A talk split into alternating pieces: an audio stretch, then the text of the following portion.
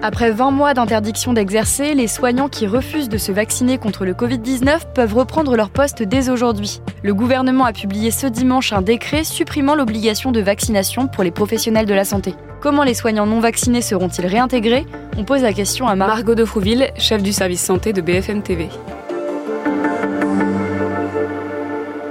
Toutes ces personnes avaient été suspendues parce qu'elles ne souhaitaient pas être vaccinées euh, contre le Covid. La mesure avait débuté en août 2021 et on parlait des personnels directement en contact avec des patients comme euh, les aides-soignants, les infirmiers, les médecins, les ambulanciers, les aides à domicile, les pompiers, mais aussi des personnels administratifs euh, des établissements de soins. Et au total, ça faisait 2 700 000 personnes qui étaient concernées par cette obligation de se vacciner. Et combien de personnes sont concernées?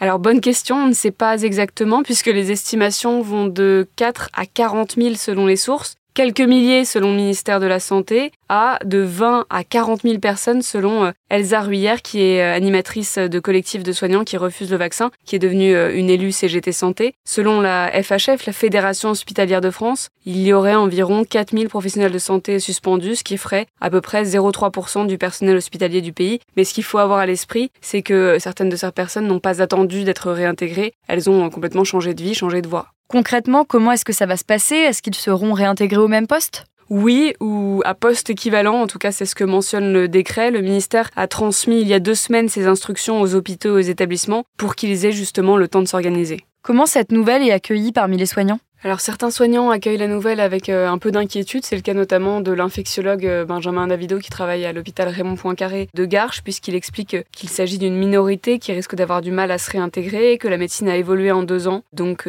certains ne risquent de ne plus être à jour. En tout cas, ce que l'on peut dire, c'est que c'est vrai que ça a tendance à faire cohabiter deux types de soignants, une extrême minorité qui ont refusé le vaccin et d'autres qui se sont pliés aux directives et à l'obligation vaccinale. Est-ce qu'il s'agit d'une décision définitive?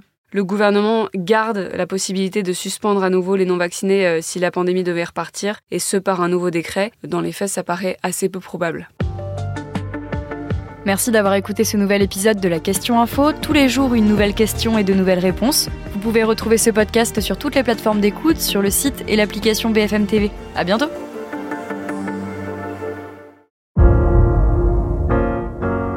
Vous avez aimé écouter la Question Info? Alors découvrez le titre à la une, le nouveau podcast quotidien de BFM TV. Les grands récits de l'actualité, des témoignages intimes, c'est tous les soirs sur vos plateformes préférées. À bientôt!